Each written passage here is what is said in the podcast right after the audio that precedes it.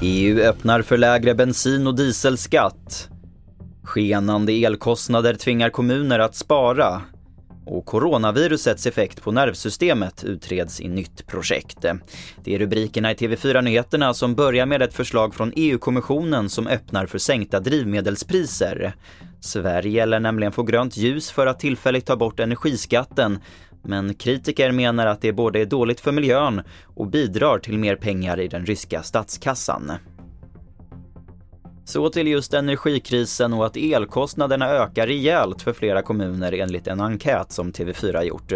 Av de 147 som svarat säger drygt hälften att de ser ökade energikostnader i år, medan andra klarar sig på grund av fastprisavtal.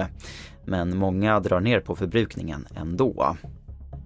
I skogarna utanför staden Izum i Ukraina fortsätter utgrävningarna av de massgravar som hittats. Samtidigt tas ett nytt fredsinitiativ upp som ska presenteras i FN nästa vecka. Vi hör reporter Christian Wigart.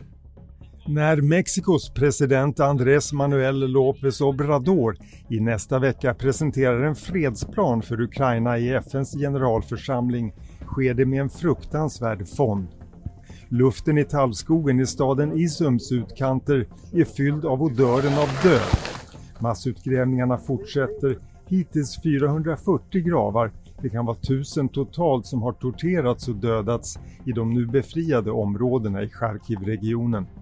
Hundra ukrainare arbetar här, fast beslutna att dokumentera de påstådda krigsbrotten.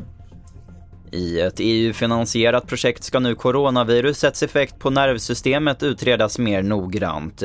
Nedsatt lukt och smaksinne, minnesproblem och ökad risk för stroke är några av de symptom som många med covid drabbats av.